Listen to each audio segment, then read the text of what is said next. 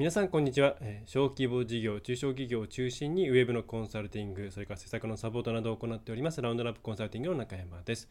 この YouTube あるいはポッドキャストのセミナーウェブセミナーの方ではえーウェブに苦手意識があるとかなかなかこうどうしたらいいかわからないという方々に向けてできるだけですねさまざまなことというのをうん。無理なくですね、えー分かっていただく。そしてウェブを活用していただく。第一歩にしていた,、えーしていただくというですね、えーウェブセミナーになっております、はい。え早速ですね今回の話題に入っていきたいと思うんですけれども。うんとですね、まあ、これ昔ポッドキャストの最初の方でもやったんですがまた改めて大事なことなんで、えーリバイバルじゃないですけどもお話しできればと思います、まあ、内容はまたちょっと違ってくるわけなんですけども。えー今回の、うん、お伝えしたい内容っていうのは結構身近な言葉なんですけれどもこの言葉に対しての考え方とか、えー大前提とか、えーを変えてもらうだけで、えー大きくですね、えいろんなこうウェブを活用して、まあ、あるいはまあ何でもそうですけども成果を出すことができやすくなるっていうですねそのか考え方と、まあ、なんでそれがそうなのかっていうところとじゃあこれからどうしていけばいいのかなっていうところについてお伝えできればというふうに思っています。でそのトピックスというのはですね、まあ、皆さん聞いたことがあると思うんですけれども、まあ、改善っていうやつですね。はいまあ、改善って何ですかっていうと多分皆さん頭の中に言葉のなんとなくの意味は浮かぶと思うんですね。まあ、改善当然改革改革の改に良くするの善ですから、まあ、何かしら物事っていうものを良くしていくっていうことだと。はい、でそういうですね、まあ、非常に、まあ、ある意味ぼやっとしているんですけども非常に使われているのがいるのがこの改善という言葉ですね。はい、でこれをじゃあ、えーただですねこの言葉っていうのは非常に私は危険だと思っていて、まあ、なぜそう思うかっていうと、まあ、曖昧であるがゆえにですねなんとなくこういうなんとなく行動をですね引き起こしやすいでそれはどういうことかっていうと、まあ、似てる言葉としては「頑張ります」があると思うんですね。はい、で頑張りますってなんかこう表面的にはいいことを言おうとしているように聞こえるんですけれどもじゃあ実際何をやるのって。次から頑張りますって言われた時にじゃあ次から何をやるのか。今月も頑張りました。何を？っていうふうにやっぱりビジネスでは考えなくてはならないですね。でまたそう言われたらじゃあ何を？っていうふうに聞かなければいけないですよね。でそれと同じようなものが改善という言葉にあると思います。で実際日常日常生活というか、えー業務の中でも、うん、じゃあ次回から改善させていただきますって言われたら実際じゃあ次何をするんだろうっていうのが疑問符として残るケースっていうのは多いと思うんですよ。なのでこれをきちんとですね、えーちゃんと成果に結びつくような形で理解していただくだけで今後のですね、えー頭の中の考え方というんですかねというものが大きく変わってくると。ということで今回この改善というですねものについて扱っていきたいと思っています。はいまあ、ちょっと小さいですがこんな感じで、えーね、改善とは何かというところから、えー後でこのブラックボードの方は展開しますが、えーやっていきます。はい。まあ、ちょっと話は長なんで実際これと同じように積んでいくかどうか分かりませんが、はい、ということで、はい、まずですね、えーじゃあ改善って、えー何かということでまあねウィキペディアを聞いてみましたけれども、はい。まあ、一応ウィキペディアにはですねえ改善というと、まあ、誤りや欠陥それからミスというものを是正していってでそれをまより良い状態にしますよするというですね定義が書いてありました、まあ、これ一つ目ですね。でもう一つがこれ日本独特のものなんですけどもいわゆるトヨタの改善プラ、え改善という仕組みですね。アルファベットで改善って書くこともあればこれはグローバルな言葉になっちゃってるんで、えーいわゆるカタカナで改善というふうに書いたりすることもありますけれども、まあ、その日本の製造業で生まれた、まあ、トヨタですね。で工場の作業者が中心となって行う活動戦略というふうにウィキペディアの方には書いてあります。まあ、このなんとなくのイメージ、まあ、まさにこの定義自体も非常になんとなくになっているわけなんですけれどもこの曖昧さというのが、えー非常にある。でじゃあなぜこう曖昧な状態になっているかというと、まあ、そもそもはそういう特に日本においては、えーその製造業を中心とした、まあ、LINE とかそういう世界の中で使われ始めた用語なので暗黙の背景があって成り立っているんですね。でその暗黙の背景の部分っていうのが暗黙であるがゆえにどっかに行ってしまって割とその表層的な表面的な良くしていきますよっていう部分だけがいろんな業界にこう広まっていった結果なんか曖昧な言葉になっちゃってるわけなんです。なので皆さんは改善をするって言った時にはその背景にこういう概念がまず揃ってなくてはいけないんだこういう土壌が揃っていけないなければいけないんだということを知っていただくそれだけで、えー、本来のですね改善というものの何、えー、て言うんですかね正しいうーん力というんでしょうかを、えー、受け取ることができ、まあ、皆さんがそれを使いこなすことができるようになるわけですね。はい、じゃあ暗黙の大前提っていうのは何何かっていうとですね、まあ、これは別に Wikipedia とかも関係なく、まあ、多分こうだろうなと思っているんですけど、まあ、これ暗黙の大前提のところですね。おっと。ちょっと太くしようか。よいしょは製造業における、まあ、改善というものっていうのは何も考えなくてもですね大体もう対象と数字が先にあります。どういうことかっていうとじゃあ例えばそのラインとか設備があったとしてその生産性を何パーセント上げるとかですね。なんとかという工程のほどまりを何パーセント良くするとかですね。こういったものがもう決まってるんですね。それはもう製造業っていうですね、えー、中で当たり前のことだからまあ当たり前というかすでに与えられた条件なので誰もそこについていちいち考えなかったわけなんですけれどもそういう背景にですねこういう対象とか数字っていうものがきちんとあったがあった上でそれに対していろんなことを良くしていきましょうよっていうことなんです。でこの対象と数字があるかないかっていうところが非常に重要でこれがないままいくとこのようにですね言葉が一人歩きしていって、まあ、大前提が忘れられてしまって、まあ、曖昧になっていってなんとなくよくしようっていうそれっぽい、まあ、相場な的とか言ったりしますけれどもそういう言葉になっていてしまっているというのが今の現状と。で私はこれをですねよくですね改善活動というですね思考停止だと思っています。まあ、なんか改善活動してますよくしようとしてますでもなんか進まないなって言って実際にヒアリングをしてみるとなんかちょこまかと細かいことをしていて、えー、実際じゃあそうこう客観的にね対極的に対極まあ俯瞰してみた時に本当に意義のある活動をしてるのかなっていうことってあると思うんですがそれは大体ですねこういう対象とか数字とかっていうものを意識しないでなんとなく自分がこうしたら良くなるんじゃないかなっていうことをバラバラバラバラとやってることによって起きるんですね。でそういうことを避けるためにはさっきのようにちゃんと対象とか数字とかそういうものを含めて、えー、目標って何なのかあ目標じゃない、えーと、改善って何なのかっていうところをですね、えー、ちゃんとまず理解をしなきゃいけないと。で今先走って言ってしまったんですけども、まあ、それがですね、えー、まあ、私がじゃあ改善って何ですかって言われた時に、まあ、改善活動って何ですかって言われた時にこういう図でお話をさせてもらっています。それがここですね。えー何をどんな数字にするというですね対象と目標数値があった上で、えー、現在ですねこれまあ現在としてそこから目標だと何らかの数値があって目標、はい。まあ、ここの差分ですね。ここのえー、っとここのところすみませんね。ごめんなさい。ここの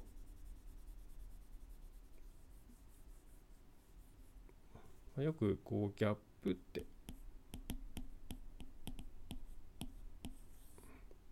ね呼っているんですけどこのギャップを埋めるために行うものが改善活動だよっていうふうに考えてくださいと。でなぜこれが大事、えー、これで変わってくるかっていうとこの考え方にした瞬間に目標をちゃんとですね考えなきゃいけないわけなんですね。はい、でなぜじゃあこう改善活動をする上で目標を考えなくてはいけないかっていうとそれで目標を決めなきゃいけないかっていうと、まあ、例えるならですね山の中で遭難をしてしまっって霧霧の中に包まれてしまったと。で、えー、まあ、その霧から何とか出ることができれば、まあ、皆さんはそれで目標を達成するっていうことになるとかっていう話を、まあ、まあ、仮定しますと。で、え、なんとなく目の前にあるこうやったら良くなるだろうなとかここれがいいんじゃないかなということをちょこまかちょこまかやっていく作業はじゃあ一体その霧の霧の中ですね。ではどういう行動をとっているふうに言えるかっていうと、まあ、なんとなくこう周りの地形をですね、まあ、もやもやとしてるけれども分かる周りの地形を見ながらですね、まあ、こっちがなんか歩きやすそうだなとかこっちが麓に近そうだなとかなんかこっちから人の声が聞こえたぞとかですねそういうものを、えーなんだろう考えながら、まあ、あっち行ってこっち行ってこっち行ってちょこちょこって言ってですね、えー、進んでいくような状況ですと。はい、でそれに対して目標と、えー、目標数値とですね、えー、を意識してそのギャップを埋めるっていう活動がどういうことかっていうと、まあ、まずですねその立てる目標っていうものは、まあ、必ずしも合っているわけではない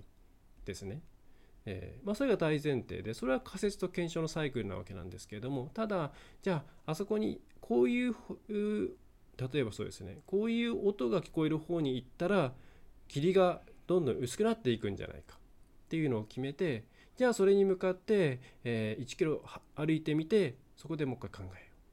ってなったらみんなでじゃあそこに行くための方法とかを考えて実際にいろんな活動を行ってあじゃあ、え、そういう音がする方向に1キロ1キロとかまあ時間で行きましょうか。あの10分10分じゃつかないな、え、1時間1時間歩くっていうことをやってみましたと。だからでも周り見てみるとなんかそんなに変わってないぞって。あどうやらじゃあこのこれは違ったみたいだと。じゃあそしたらじゃあこういうここから考えるとこう例えばですね、えー、道の中で草の方向がこうなってるか分かんないですけどね、えー、方向に行った方がいいんじゃないか。じゃあそれやってみようっていうふうにして、まあ、ある次ここに行ってみようっていう目的目標に対してじゃあそこに対して我々何ができるかなっていうのを積み重ねていくようなイメージなんですよ。でそうするとどっかであこれ当たりだなっていうのが見つかってじゃあそれと同じことをこれからどんどん続けていけばだんだん霧って晴れていくんじゃないのっていうですね、まあ、これがさっきの目の前のことをちょこちょこちょこちょこやっていくっていう作業と比べてどっちが実際に、えー、まあ、成功率、まあ、成功する可能性が高いかっていうと、まあ、おそらく後者だと思うんですね。まあ、もちろんわからないですけれども後者だと思います。でそういうふうに、えー、ここに行くんだよっていう目標とか目的目的というかまあ目標ですね。の数値。で何を基準にするのか、はい。まあ、対象。何をどんな何をどんな数字にするのか。っていうのを決めると自分たちがやるいろんなこと。改善作業の方向性とかがちゃんと定まってきますしまた評価もできるようになります。これやってみたらいいんじゃないかって言われた時にうんそれはじゃあ、えー、このギャップを埋めるのに本当にややる価値があるのかまた優先順位としてはどうなんだと対コストパフォーマンスはどうなんだこういうことを考えるためにはゴールが決まっていないといけないんですね。はい、このここが。このギャップを埋めるための活動として適切かっていうのは結構評価できると思うんですよ。ただねそういう目標とかがなくってなんとなく全体みんなで頑張って良くしていこうねっていうざっくりした状況の中にいると大体どんなものもマイナスにはならないだろうっていうことで採用されてでじゃあその中からじゃあなんかやんなきゃねって言ったらなんかやりやすそうなものとかインパクトとか優先順位とかそういうまあ、えー、をさっぴいて実現可能性のところだけで考えてしまってでそうするとまあ手近なですね。なんか片付けるとかですね。えーと、挨拶の仕方を変えるとかですね。なんかそういうですね、えー、なんかやって意味があるんだか意味がないんだか分かんないけれどもとりあえず楽にやれるからあと報告できるからそれからやっちゃおうみたいなことになっちゃうわけです。はい、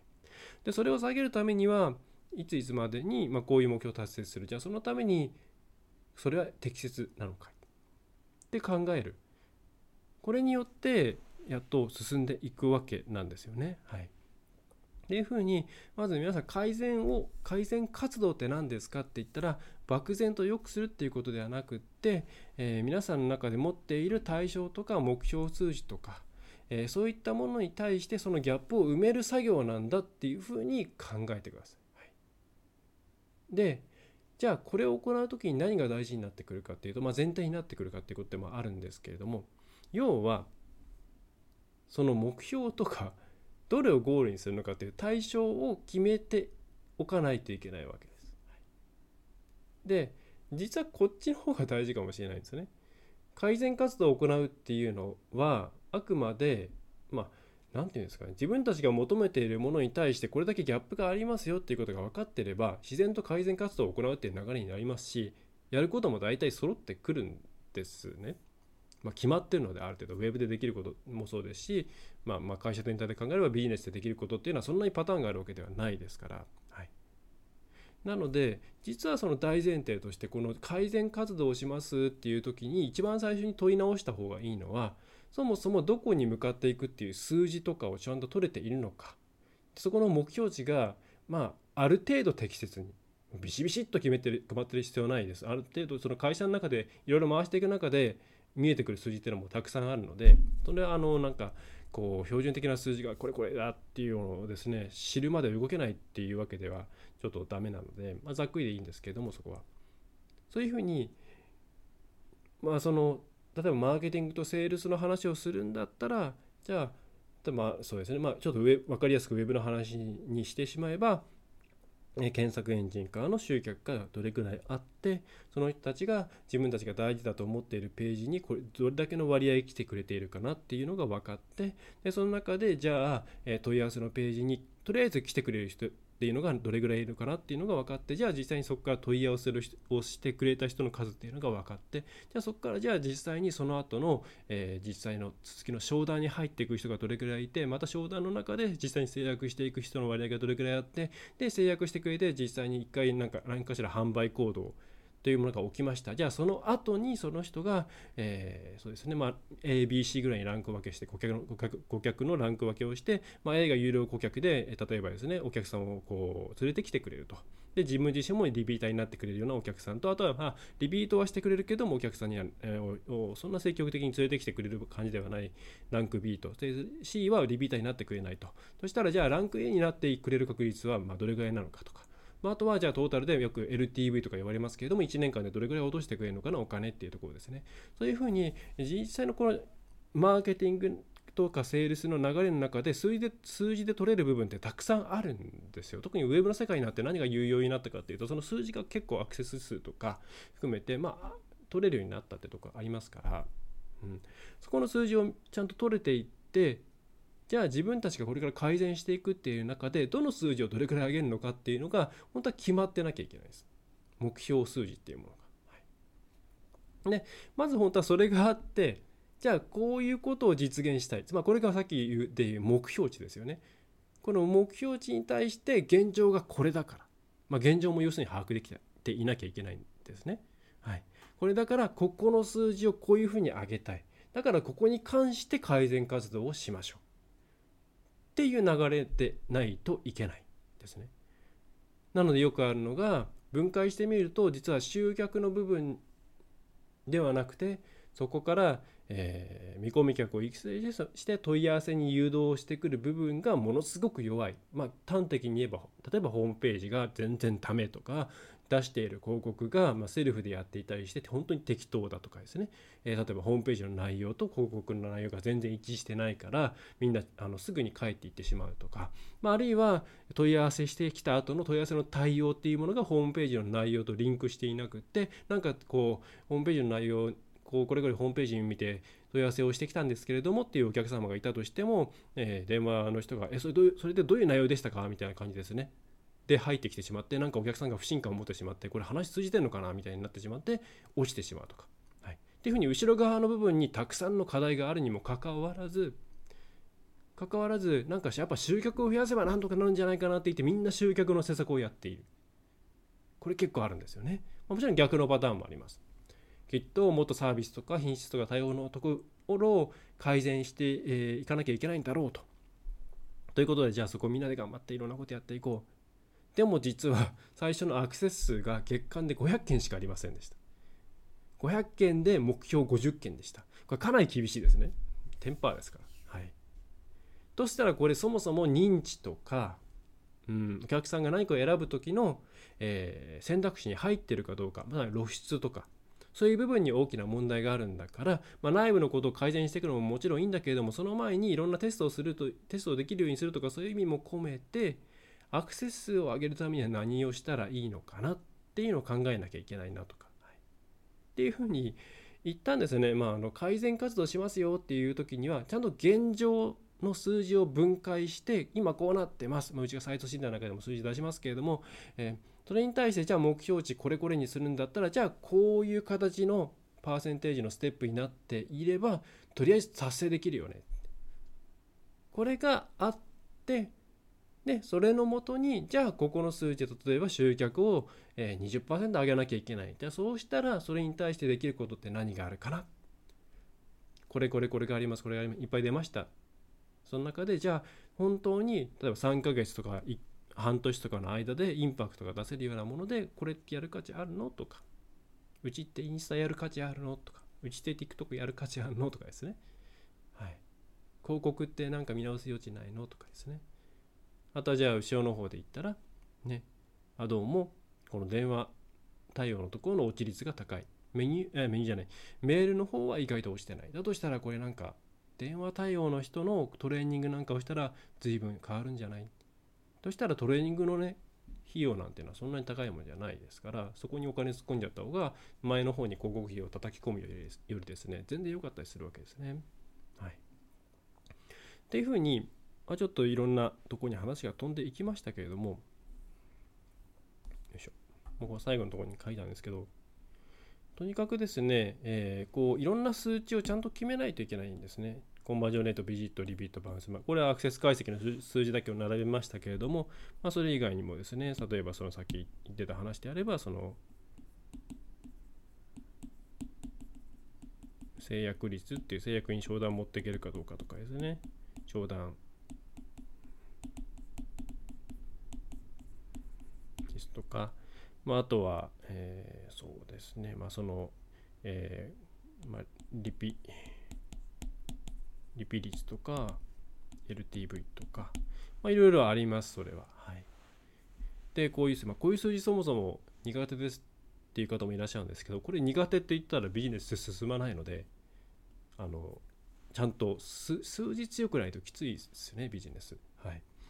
あの全とは言ってもなんか微分積分を覚えなきゃできないとかそういうことは全くないので、はい、あのなんだろう。足し算掛け算割り算の話なので全然あの後から覚えることできるんであの無理なく一緒にトライしていければと思うんですけれども、まあ、こういうですねいろいろな、えー、数字というものを取ってですね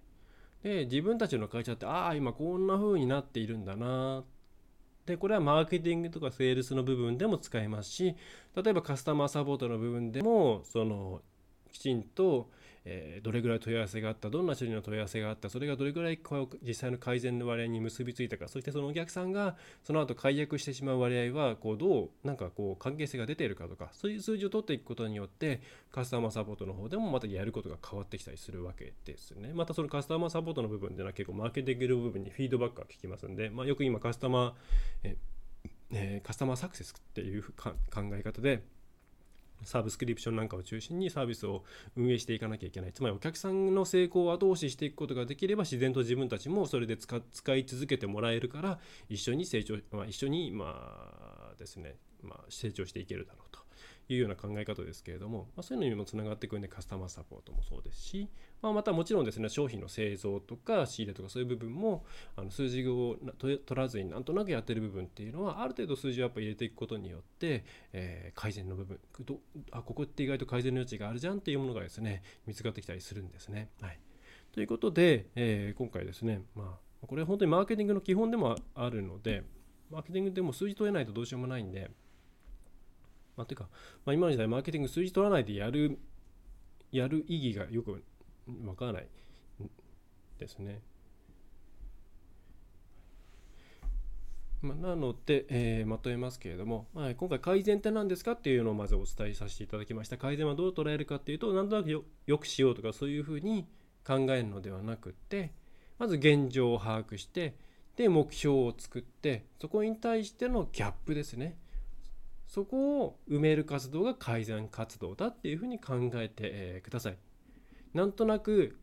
目の前目につくものを良くしていって前に進むとかまあ悪く言えばやった気になるっていう作業では全くないです。はい、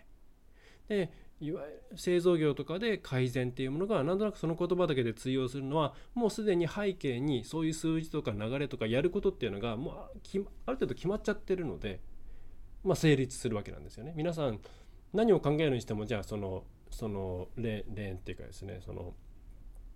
自分の設備の話っていうところで考えますんで、まあ、大体通じるわけなんですけど、まあ、そこがあの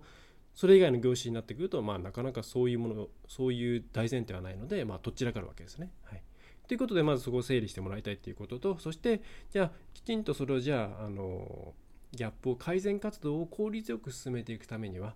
どうしたらいいかっていうとですね、まあ、目標とかを立っていってそこをちゃんと分解していって数字を取っていくっていうことをしてあげてください。でそれによって気づかなかった問題点とか自分たちが思いもよらなかった、えー、いいところ悪いところっていうのが見えてくるようになります。でそれを優先順位をつけてですね、はい、要は掛け算の連続なんで明らかにそこでこう反応率が下がっているところがあればそこを改善してあげればいいわけです。はいはい、もちろんそこにはですねあのアクセス数を10、えー、2倍に上げるのと反応率を2倍に上げるんだったら、まあ、反応率を2倍に上げる方が楽だったりとかいろんなあの数字にまつわる難易度の問題っていうのはあるんですけどそれは、えー、それをちゃんとアドバイスできるような人を連れてきて、えー、そこの評価をしてもらうっていうのはが一番いいんですが、まあ、ちょっとそれ難しいということであれば、まあ、ある程度いろんなことを運用していてですね自分たちの中であここの数字上げるのは楽だけどこっちって意外とちょっと上げるのも大変だなっていうのが見えてくるんでそしたらだ,、まあ、だんだんそういうのを会社の中でと貯めていってじゃあ今度はこの数字頑張ってあげるかとかここは意外とインパクトないからこっちの数字上げた方が楽なんじゃないかっていうのが、まあ、そういう知見を貯めていく感じがいいと思います。本当にセルフセルフで皆さんがやるとしたらっていうことですね。はいまあ、ここであなんだろうよくわかんないから全部それを外に真ん投げてしないでですね絶対自分たちの会社の中のことっていうのは把握しておいて、えー、そういうふうに数字でですね把握しておいてもらえればと思います。はい、多分そういうことをこの考え方捉え方で改善というものを考えていただくと今まで見たよりですねはるかに、えー、こう効果的で実現可能性があって、えー、なんだろうそしてまあ数字にしているわけですから進捗が分かるっていう活動ができます。はい、でこれやる方も嬉しいです。やっぱ数字として現れてくるんでなんか良くなったねみたいなことじゃなくて何パーセント良くしましたってなるとやっぱね、えー、やった方も嬉しいしあと評価する方も評価しやすいですよね。あ前年比これだけ上がったんだ。あこれだけインパクトを与えられたんだ。じゃあまあボーナス上げるかなとかですね。そういう判断ができるようになってくるんでまあ誰に対しても実は嬉しいはずなんですよ。はい。まあ嬉しくない人っていうのは自分がやっていたことがを価値があるように見せてきたけれども数字を入れることによって価値がないことが分かってしまったみたいなですね、えー、そういうケースだと思いますけどまあそういう人はまそもそも会社としては早めに発見しなきゃいけないので、はいえーまあ、そういう意味でも会社としてはいいのかなと思いますけれども。はいということでですね、今回改善というものについてやっていきました。はい、こちらのですね、ホワイトボードのじゃない、ブラックボードの方は、えっ、ー、と、ホームページの方に、貼っておきます。また YouTube の方では概要欄からですね、リンクを貼っておきますので、そちらからご覧いただければと思います。ポッドキャストの方すいません、見づらいと思うんですけど、えっ、ー、と、ラウンドナブコンサルティングの、えー、方のポッドキャストのえポッドキャストの中の、はいえーと、配信ウェブサイトというところから、えーと、配信のページに直飛んでいますので、そこにもうバックナンバーがあるはずです。え、ー、と、まポッドキャストそういうふうに公開しないと、あの iTunes でも飛ばない仕組みになってるんで、えー、そこにですね、えーと貼り付けてありますので、えー、それを見ていただければと思います。ちょっと音声だけだと分かりづらくて恐縮なんですけども、まあ、できればあの YouTube も見ていただいて、で何回も繰り返して、え、流れで聞くっていう方は、ポッドキャストに落とし込んでいって、え、もらえると嬉しいなと思います。はいえ、それではですね、今回はそういう改善というですね、まあ何度も言えないものについてお伝えをさせていただきました。えー、ですね、ぜひこれが皆さんの、えより良い、え事業の発展の、え一歩になれば幸いです。それではですね、えー、ぜひ役に立ったという方はですね、えー、動画でしたら、えー、高評価、それからチャンネル登録ですね、それから、えー、音声の方でしたら、ポッドキャスト、購読ですね、あとはレビューなんかも書いていただけるととっても、えー、嬉しいです。はい。あとは、えー、サービスを受けてるっていう方はですね、ぜひあのランドナップの、えーと、Google マップの方ですね、朝霞市の方に今、えー、ミーティングオフィスの方で、えー、登録していますんで、なんかレビューなんか書いてくれると嬉しいですね。え、それでは最後まで、えご覧いただきましてありがとうございました。えまた次回の動画、それから、え音声のセミナーでお会いしましょう。では。